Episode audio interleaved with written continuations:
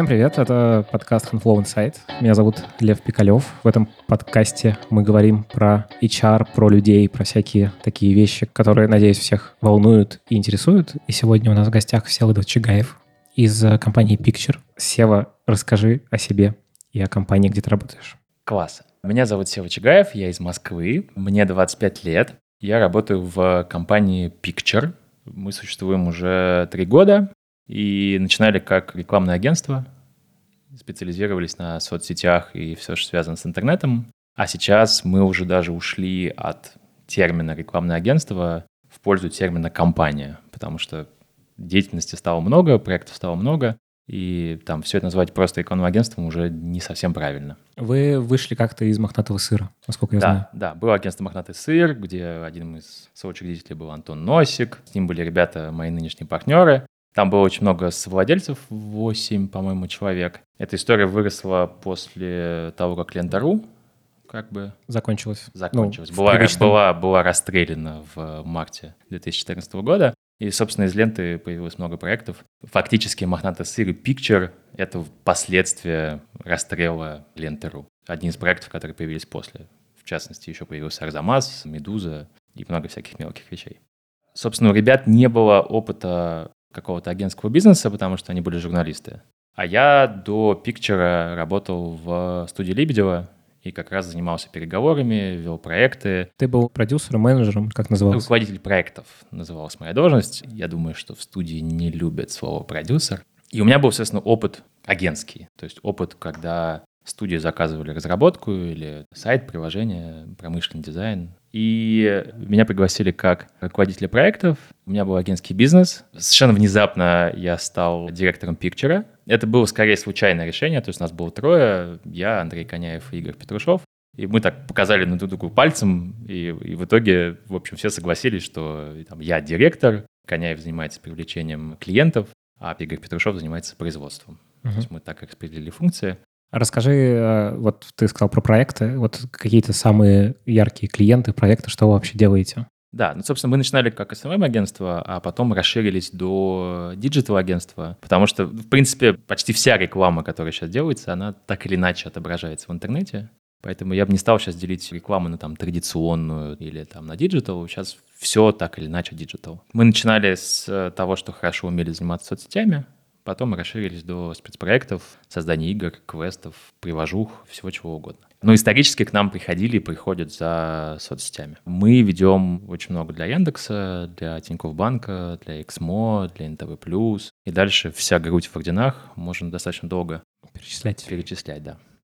Окей, okay. можешь какие-то вводные про компанию, какого размера вообще, сколько у вас людей, что вы, вот такие какие-то циферки покидать? Смотри, мы в 2016 году организовались, я стал директором, первые два года я агентством руководил, за два года задолбался настолько, или как сейчас модно говорить, выгорел настолько, что ушел на пенсию. К тому моменту в компании работало 25 человек, и мы как бы пробили психологический барьер большинства агентств в стране, которые болтаются где-то в промежутке 10-15 человек. То есть мы пробили этот барьер, я ушел на пенсию, передал правление Тёме Кашинникову, который потом стал нашим партнером, он до сих пор директор агентства. И уже в его период агентство еще удвоилось. У нас сейчас 59 человек. А кто это в основном? Ну, то есть вот... Это 59 человек — это постоянные люди, то есть это full-time сотрудники. Мы как бы считаем еще орбиту пикчера, то есть кто так или иначе с нами завязан на проектах, uh-huh. это человек 100. Какие-то подрядчики. Да, это подрядчики, это может быть фрилансеры. Ну, фрилансеры регулярные, то есть в орбите пикчера суммарно 100 человек. Кто это в основном какие-то специалисты? Я думаю, что если выделять по категориям, то основная это СММщики. Это люди, которые умеют вести соцсети. То есть это редакторы? Абсолютно, это редакторы соцсетей. Часть из них, у них какой-то журналистский бэкграунд, у части бэкграунд пабликов и вот культуры пабликов ВК, которая была там в «Зените» где-то несколько лет назад. Тут нам в этом плане просто, с точки зрения, раз уж мы говорим про HR, то нам тут попроще, потому что вокруг нас есть разные медийные проекты. У этих медийных проектов есть аудитория. Какие, например? Это Лентачи и Куджи подкаст. Угу. Лентачи у него там большая понятная история. Куджи подкаст появился гораздо позже. И, собственно, большинство наших сотрудников, оно из э, аудитории наших же проектов, они про нас знали, они видели какие-то публикации. И в этом плане нам, нам с HR проще, чем, чем остальным чувакам.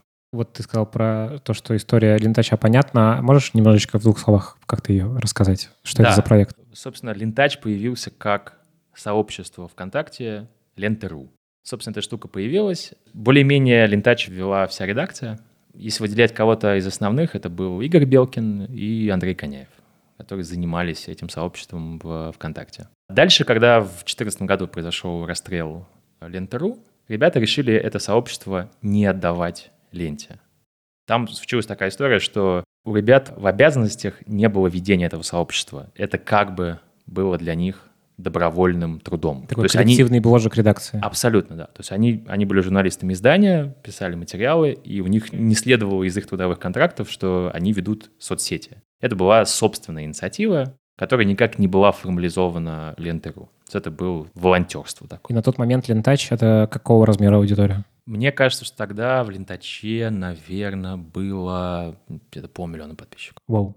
Да. То есть это было, по тем временам, это было большое сообщество. Формат был такой же, как сейчас, то есть это обшучивание новостной повестки, журнал «Крокодил» это можно назвать Мгм, современный. И ребята решили не отдавать сообществу ленты Ленте.ру, и таким образом Лентач стал самостоятельным сообществом.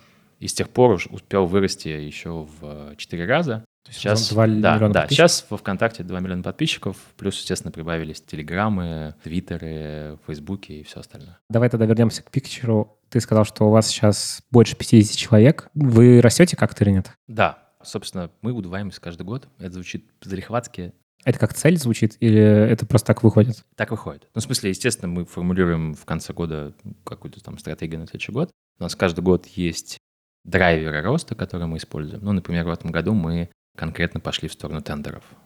Я имею в виду тендеров не государственных, потому что большинство тендеров — это частные компании. Любая крупная акционерная компания, она так или иначе проводит тендеры. Для того, чтобы с этим работать, нужны специальные чуваки, типа тендерные юристы, которые, с одной стороны, как бы продавцы, с другой стороны, юристы. Они разбираются в документах, в правилах подачи. Мгм. Это довольно сложная штука. Вот в этом году мы конкретно пошли в сторону тендеров. То есть Почему мы туда? залезли там большой объем денег и, и похожих на нас работ. Соответственно, мы пошли на... Это обычно платформы. На эти платформы выходят компании, там Лукойл, Газпром, кто угодно. Мы подаем заявки. Едва ли мы могли бы делать это в прошлом году. Это как бы история для уже таких агентств, которые крепко стоят на ногах. Соответственно, в каждом году у нас есть какой-то свой драйвер роста, и агентство с момента создания удваивается каждый год, чтобы было нормально там, первые два года, потому что эффект низкой базы. Мгм. Ну, типа у тебя было 5 человек, стало 10. Потом у тебя было 10, стало 20. Но за прошлый год и за этот, по прогнозам, мы тоже удвоимся, и, в общем, это довольно круто. Мне кажется, что если вы хотите узнать что-то про менеджмент, то лучше читать книги о том, как убивать людей. Потому что Поясни. ну, искусство убивать друг друга существует гораздо больше, чем менеджмент как специальность. То есть менеджмент как специальность оформилась там, не знаю, последние сто лет. А искусство убивать людей там, это, не знаю, миллиард лет. А что ты Или- имеешь в виду под Любые книги по военной стратегии, особенно американские, Мгм. особенно из каких-нибудь там 60-х, 70-х, это про тактику, про стратегию, про личный состав, про отношение к людям. Не хочу создать впечатление, что это, ну, то, что такой-то армейский подход, потому что это, естественно, книги не каких-то полевых командиров, а скорее людей стратегического уровня. Вообще, если говорить про модные словечки, у меня есть некоторое влечение скрамом, Мгм. потому что мне кажется, что скрам и с точки зрения философии, и с точки зрения э, скорости, ну, близкая и понятная мне вещь. А вы так работаете? Мы стараемся скрам внедрять. А что, вы, что ты в этом смысле называешь скрамом? Потому что есть большая методология с кучей религиозных всяких догмат, Мгм. в принципе. Да, смотри, когда я говорю скрам, я подразумеваю отказ от долгосрочного планирования на начальных этапах проекта, Мгм. когда ты вообще ничего не понимаешь. Понятные, короткие Итерации. забеги, да, Мгм. которые в скраме наз- называются спринты. И что самое главное, понятные куски продукта, которые получаются по итогам этих забегов, по итогам этих спринтов. В рекламе прекрасно применяется, в ремонте дома прекрасно применяется. Самое главное, что тебе вначале гораздо спокойнее. В том смысле, что если Ну, ты ты рисуешь... боишься да, и- будущего. да, если ты рисуешь диаграммы Ганта, и потом они начинают разваливаться, и у тебя вот там есть какой-то каскад. А они всё- всегда разваливаются. они всегда разваливаются, да. Мне кажется, что Scrum вообще более всех остальных методологий женится с, Реальной жизнью. с реальной жизнью, Мгм. там, с теорией хаоса, вот всей этой штукой, от кото- о которой я могу только некомпетентно говорить. Как вы пришли к этому? Ну, то есть у вас вся компания так работает или какие-то отдельные проекты вы делаете э, в рамках... Scrum мы сейчас, мы только его научились применять на, на отдельных каких-то составных элементах, но нельзя сказать, что вся компания построена по принципу Scrum. Большинство вещей все еще происходит по каким-то там, типа, более традиционным способам планирования. Почему вы решили туда двинуться? Ну, как-то кто-то принес, говорит, вот скрам, или как вообще это было? Смотри, это история про то, что вот то, чем я занимаюсь в компании, мы называем Picture X по аналогии с Google X. Это все проекты, которые не имеют отношения к нашей основной деятельности, к рекламе. Это и Куджи, это и Лентач. Еще у нас есть одна сложная техническая разработка, это мобильное приложение, которое мы сейчас делаем, и пока мы его не выпустим, Ты не да, рассказываешь. я не хочу. Не потому, что мы там скрываем, а просто странно рассказывать заранее.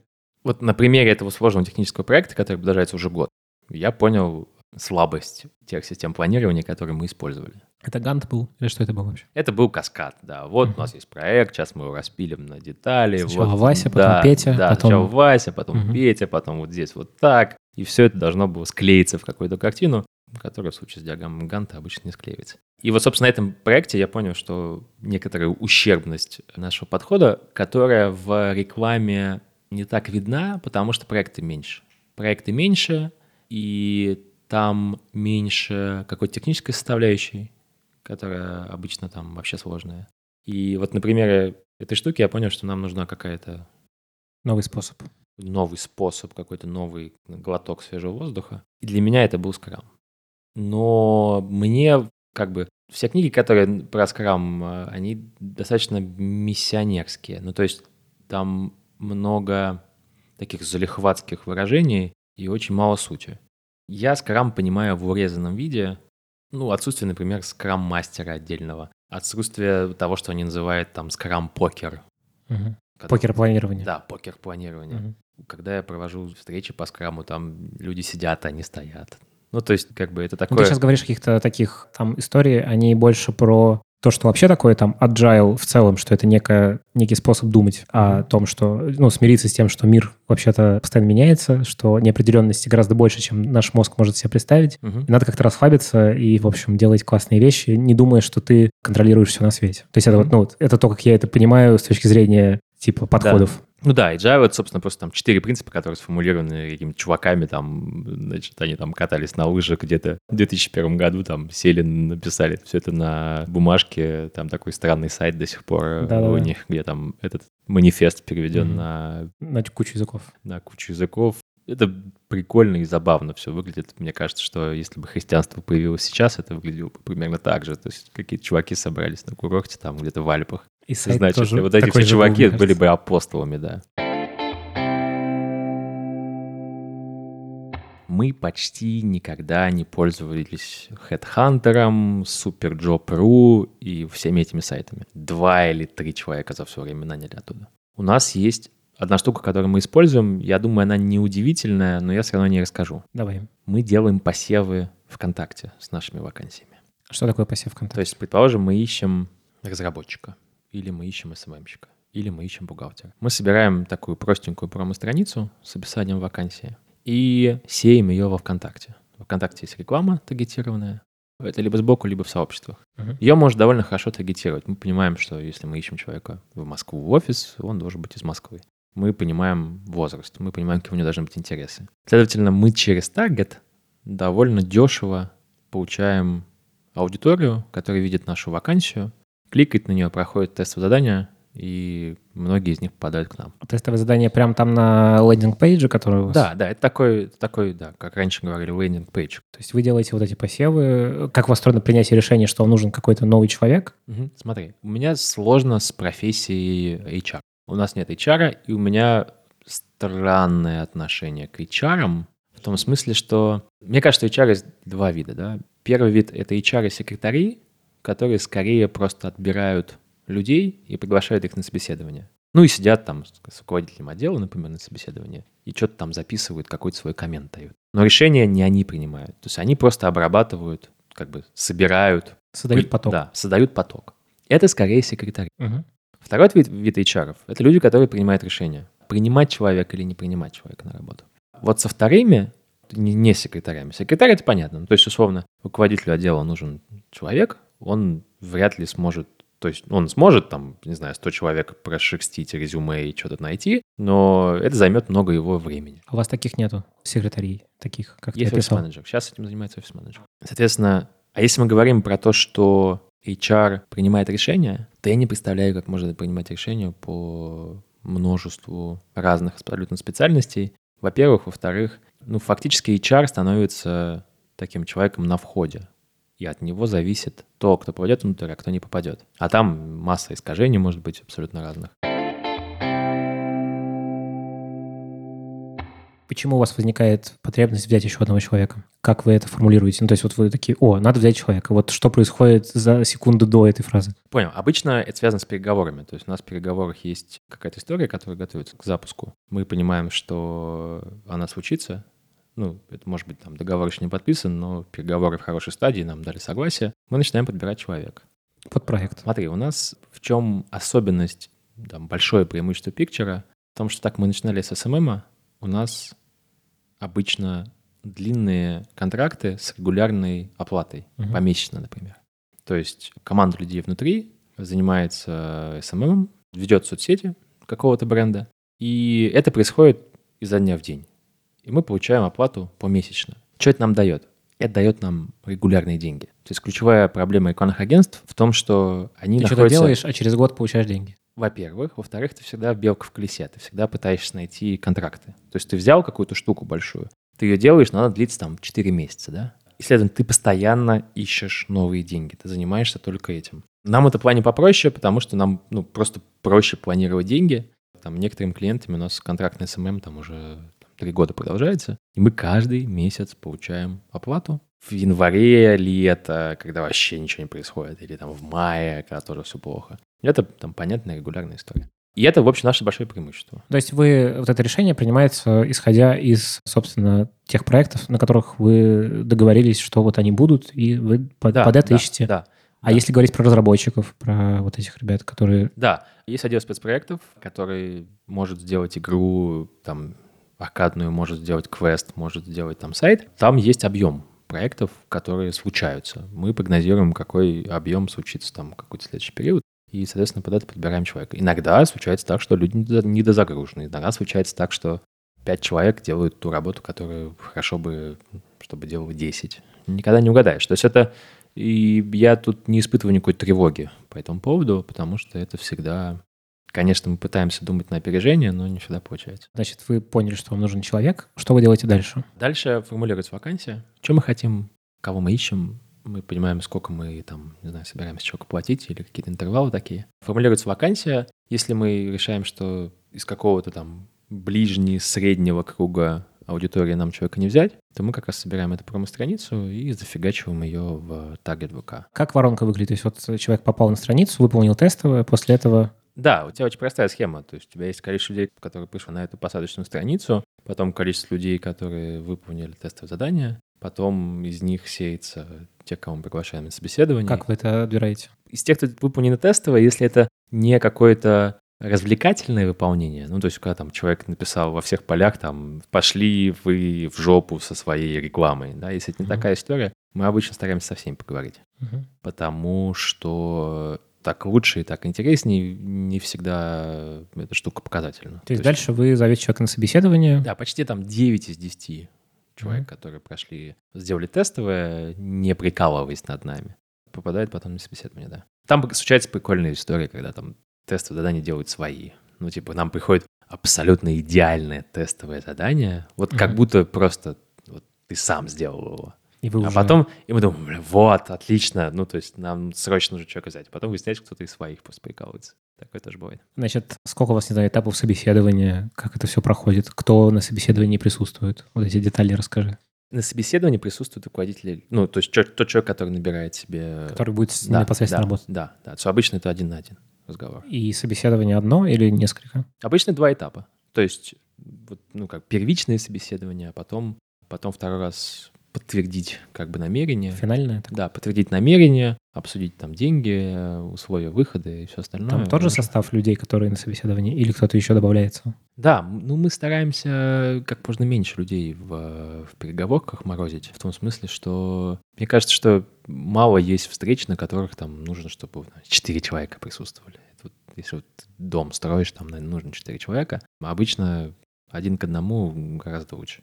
Второй чувак сидит там, что-то о чем-то думает, в мобиле сидит, ну, то есть это... А скажи, вот э, кто ваш человек, а кто не ваш человек? Кого вы не берете категорически? Любая фраза «категорически не берем» быстро станет искажением, поэтому... Какой-то и... портрет есть у вас, вашего чувака? Ты знаешь, это всегда на глаз. Во-первых, но на разный глаз. Это все интуитивно понимается, ваш чувак, не ваш чувак? Да, это набор глаз. Это набор глаз. А как устроено... Это невозможно формализовать. Как культура устроена? Ну, то есть, вот условно, у вас разные люди набирают разных людей, или вы все-таки чем-то объединены? То есть, ты можешь как-то сформулировать это? Вот смотри, я реально стремаюсь рисовать какой-то портрет, потому что если ты рисуешь какой-то портрет, ты потом только этот портрет и ищешь. А мне, конечно, интереснее, чтобы, чтобы был шведский стол, чтобы, чтобы было разнообразие. Ну, это вообще ключевая вещь для рекламного агентства, особенно для всяких вещей типа брейнштормов когда у тебя собираются люди с абсолютно разным бэкграундом. И вот ровно вот так как у них абсолютно разное прошлое, но они сидят в одной комнате и думают над чем-то одним, получается самая интересная вещь. А чем они объединены в этом случае? У них есть какая-то общая цель или что? Ну, Русским вот. языком, комнатой, компанией. Я думаю, что ценностями. Но я бы не стал за них формулировать ценности. Ну, то есть вот как раз портрет нашего сотрудника — это то, что мне не нравится в HR. То, что они такие портреты рисуют. Ну, то есть, условно, мы софтверная компания, набираем разработчиков. Разработчик — это человек, который вот должен ходить там, в странных джинсах, футболках, напоминать гика, очки там и все такое. И, наверное, он должен увлекаться аниме. Подожди, все-таки ты сказал про ценности. Ценности есть, есть, условно, люди, ориентированные только на деньги и там не на фан. Есть люди, которые ориентированы на фан, на что-то такое. Ну, то есть нас очень много. ценностно нас, эти смотри, вещи, да. они разные у разных людей, и наверняка в вашей компании какой-то mm-hmm. преобладает. Да, я понял. Смотри, я в студии Лебедева получил очень важную прививку, которую я как бы несу дальше. Прививка того, что с руководителями можно на «ты», что нет отчеств, что нет дресс-кода, вот этой всей корпоративной мути, каких-то там правильных обращений к друг другу и все вот этого. То есть это комфортная, свободная среда, mm-hmm. где люди занимаются чем-то общим. Один, окей. Второе что? Я эту прививку несу дальше. Mm-hmm. То есть Picture исповедует те же самые принципы. Это первая история. Вторая история. Ну, мне кажется, что работа в рекламном агентстве для творческих чуваков — это отказ от личных амбиций в пользу коллективных. Всегда. Коллективные амбиции то есть, когда у тебя есть коллектив, ты можешь делать вещи качественно другого порядка. Не все к этому переходу готовы. Угу. То есть, вот он на самом деле есть некий фильтр. Да, да. То есть, это вещь, которая формулируется изначально, да, что все-таки это командная игра и командный результат. И в любом случае бренд компании получается шире и известнее, чем... Один конкретный человек да, в ней. чем один конкретный человек в ней. То есть это отказ от личного в пользу коллективного. У нас был опыт с крутыми креативными чуваками, у которых случается 10 идей в секунду, но они не способны их реализовывать в команде, потому что они специалисты индивидуального труда. И вот с такими вам обычно не по пути? Не по пути, да. Не потому, что там они плохие или там мы плохие, или наоборот. Это просто очень важный переход, который нужно понимать, что имя компании будет шире твоего. Как вы это проверяете? Это невозможно проверить изначально. Естественно, с этим все соглашаются, когда это просто разговор. Ну да, это социально ожидаемый ответ. Да, становится понятно в процессе довольно быстро. Очень важна равная среда. То есть в всем, что касается придумывания чего-то, нет лидера, более, скажет, да, нет лидера и нет там авторитетных или менее авторитетных, нет громкого голоса или тихого голоса. В этом во всем важно какую-то равную среду создать. И более-менее давать слово каждому, даже если это какая-то полная херня. А ты можешь вспомнить? Ну, это, кстати, принципы брейншторма, на самом деле, ты сейчас описал. Да, ну, типа, наверное. отсутствие критики, ну, как бы комфортная среда для генерации даже самых... Нет, критика у нас... В рамках брейншторма имеют. Или есть? Матом нельзя говорить, да? Ну, скажи. Да нет, конечно. Ну, то есть это всегда очень горячее обсуждение. И э, я, кстати, когда я участвую в каких-то собеседованиях, я предупреждаю о том, что внутри обсуждение может быть очень горячим. Словесно горячим, я имею в виду. То есть никто никого не пинает никогда. И это даже не ссора и не столкновение позиций, а просто горячие формулировки, горячее отстаивание своего мнения. Поэтому об этом я предупреждаю. Наверное, кто-то может воспринять это как критику. Ты можешь вспомнить какой-нибудь пример, когда ты человека не взял почему-то? Ты решил, что не надо даже пробовать, вот, и что это, почему так было? Без личности, без всего просто? Абсолютно множество раз. Ну, например, меня пугает, когда я вижу в, ну, в каком-то жизнеописании, что человек, там, не знаю, работает по 3, по 4 месяца где-то. Если чувак ультра молодой, ему там 20 лет, это можно понять, что он просто ищет. ходит по разным местам и ищет, да. Если ему больше, и он везде там как-то по полгода, это, в общем, вопрос. Для нас полгода — это мало. Это вообще ничего, на самом деле. То есть полгода — это просто вот такая бета-версия. Соответственно, я сразу говорю о том, что если вы планируете ну, как-то меньше года провести, то... Давайте не будем тратить давайте, время. То давайте не будем. Да. Из таких каких-то очевидных факторов. Второе, менее очевидно, это какой-нибудь государственный опыт. Если человек работал в каком-нибудь управе, или в каком-нибудь суде, или в каком-нибудь этом, я думаю, а почему он туда пошел? Как он там оказался? Особенно если это было первое место работы. Потому что это отпечаток. То есть в этом плане девственность рабочая очень имеет большое значение. То есть я лишился девственности со студии Лебедева. И там понятно, как все устроено. А если бы я пошел работать в Останкинский райсуд, едва ли бы я сидел в этой комнате, во-первых. Mm-hmm. Во-вторых, я думаю, а как человек там оказался и как он там себя чувствовал. Ну, это обычно видно просто по, по тому, как человек разговаривает и по всему остальному. А какие у тебя вот есть вопросы, которые ты обычно задаешь на собеседованиях? Может быть, один, два, три, сколько-то вопросов, которые ты для себя сформулировал, и тебе важно про это спросить? Ты знаешь, я люблю говорить про будущее. Это, наверное, довольно пошлый ответ, но мне интересно, но мне интересно, как есть ли у человека какая-то модель своего будущего в голове. Ну, это не типа там, что вы будете делать через два года, да? Ну вот, то есть смотри, просто наличие какого-то представления, причем не не абстрактного, а достаточно конкретного, да, это всегда очень интересно послушать, даже если я не собираюсь брать человека. Мне просто как интересно... Ты формулируешь вопрос? Чем хотите заниматься-то дальше? Ну, то есть как вы видите себе... Это вообще всегда очень интересный разговор, ну, то есть просто про то, как человек свое будущее представляет. А очень что для прикольно. тебя классный ответ в таком случае? Ну, то есть ориентация на изменения или что? Нет, ориентация на изменения это звучит как-то залихватски. Звучит как концепция саморазвития. Да-да-да, я отправил. Мне больше нравится концепция саморазрушения. Она Концепция саморазрушения — это, в общем, концепция времени. Поясни, ну, то есть пожалуйста. время все разрушает. Даже пластик, он там за миллион лет разрушится, цезий-137 распадется. Поэтому концепция времени — это саморазрушение. А саморазвитие — это какое-то такое хипстерское... Это желание контролировать неконтролируемое. Во-первых. Во-вторых, это жажда роста какого-то. Особенно стрёмно, если это личностный рост. Не очень понимаю. Так вот, интересно, как человек это формулирует. То есть он формулирует это, например, в должностях. Он говорит, ну, я сейчас аккаунт-менеджер, но я хочу быть там старшим, старшим аккаунт-менеджером, mm-hmm. а потом я хочу быть там head of аккаунт managers и так далее. Человек формулирует это в деньгах, например. Он говорит, ну, я хочу квартиру купить и зарабатывать 250 тысяч рублей в месяц.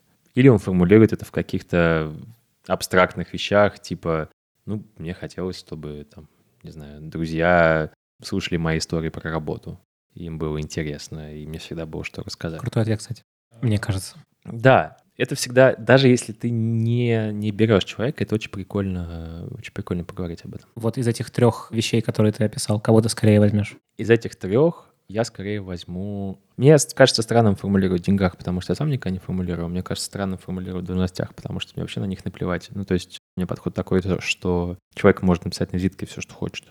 Ну, то есть если ему хочется написать там, не знаю, «мама-слоник» на визитке, ради бога, это не имеет старший отношения... мама-слоник. Да, старший мама-слоник. Ради бога, пофигу. Мне нравятся как бы сложные словесные модели с э, некоторым уровнем абстракции. То есть это как бы такое видение, видение себя в будущем. Это довольно прикольные разговоры, потому что к нам же мы сами молодые, и к нам еще более молодые приходят. И это прикольно просто обсудить. Скажи, пожалуйста, у вас компания как-то меняется со временем? Ты это ощущаешь? Да, самый стрёмный момент в жизни у любого учредителя это когда ты людей перестаешь в офисе узнавать. То есть ты типа приходишь в какое-то знакомое тебе пространство, и вроде как все было окей, ты всех знаешь, еще там половину ты сам там как-то нанимал, а потом ты приходишь, и появился новый чувак, и ты вообще не знаешь, как его зовут. И что он делает? И вот это такой, типа, момент. Компания меняется. Компания меняется в сторону, она становится более структурированной, конечно, потому что чем больше размер, тем дороже ошибки. И так как мы довольно быстро растем, то рост — это как такой бронспойт, которым можно все залить. То есть ты фактически заливаешь ошибки как бы новыми деньгами. Ошибки скорее в внутреннем управлении. То есть это не ошибки с клиентами, а условно ты планировал, что ты там потратишь себестоимость на проект 300 тысяч рублей, а ты там потратил 750, да? Вот как-то такие вещи. Когда у тебя есть постоянные новые деньги, ты новыми деньгами Ты просто не так остро это ощущаешь. да, ты просто новыми деньгами заливаешь старые. Соответственно, по мере роста такие ошибки все дороже и дороже, и компания становится более структурированной. Наверное, какие-то ребята могут сказать, что она становится там чуть менее семейной, линейной, бирюзовой и так далее, но мне кажется, это естественная вещь. То есть на текущем уровне цена ошибки возросла, и это просто странно, ну, фактически невозможно так продолжать, потому что без структурирования ты не сможешь как бы Ну, масштабироваться это дальше. способ выживать. Да, способ выживать. Что самая сейчас, по твоему ощущению, большая проблема ваша? Самая большая проблема, и это проблема не только наша, но и глобальная, это то, что действительно меня парит, в отличие от э, разлагаемого пластика, это расфокус. То есть... Вы делаете кучу всего разного. Да, то есть у менеджеров много проектов, постоянно работающий Telegram, в котором какие-то коллективные чаты смешиваются с личными и так далее. Мало кто умеет эту штуку контролировать, то есть отключаться или какие-то для себя правила вырабатывать. И я думаю, что там, ключевая проблема — это расфокус. Но это проблема не только пикчера, но вообще в целом среды, потому что мы в каком-то смысле летчики-испытатели. Ну, то есть эти все вещи появились, мы помним мир и без этого. Мгм. И мы как летчики-испытатели, которые довольно часто, видимо, погибают. К тому, что, в принципе, рынок такой. Да, это общая проблема, да, что, ну, то есть мне кажется, что если там посчитать, то несколько часов сидим в Телеграме, и это обрывочная коммуникация, суррогат общения, а в проектах это вдвойне опасно, да, потому что обрывочная коммуникация приводит к тому, что ты что-то не понимаешь, уходишь в неправильную сторону и так далее, и так далее. Поэтому мы стремимся все-таки иногда звонить и все-таки чаще встречаться. А что самое вот крутое, то есть антипроблема, то, что прям вас драйвит Самое крутое, что это все, в общем, пранк, который вышел из-под контроля. И стал бизнесом? И стал бизнесом, и разным, и в разных направлениях. Ну, то есть это у нас э, ну, не было мысли, что это может превратиться вот это. Время же было такое стрёмное, когда мы начинали. То есть в январе 2016 года курс евро там был 90, ч- он типа был 80 в начале января, а в конце января стал там 94, по-моему. Это был прям месяц, когда мы начинали. Когда у тебя такой курс евро, у тебя все переговоры тормозятся, потому что компания начинает вести себя просто консервативнее. Ну, типа, Ну, сейчас мы, ситуация, сейчас мы да. пульнем куда-то бабло, а завтра вообще у нас рынка не будет, потому что у всех деньги закончились. И это был момент, когда мы начинали. И, и у нас были какие-то первые переговоры, которые просто вставали на паузу в самом начале, потому что люди просто смотрели за биржей, за, за курсом рубля. И вот такая была обстановка в начале, да, то есть не было ощущения, что все прет, и все круто, и все получится. То есть фон был скорее негативный. Мы там, в общем, как-то положительно обо всем этом думали, но не было, не было никакой эйфории на старте. Ну, то есть это, это то, что вам, э, по сути, дало представление о том, как может быть плохо. Да, мы оттолкнулись от дна, да. То есть такого фона больше не было. Ни одного дня, ни одного месяца. То есть мы оттолкнулись от дна. Мы стартовали на дне, и это, наверное, тоже какая-то важная прививка.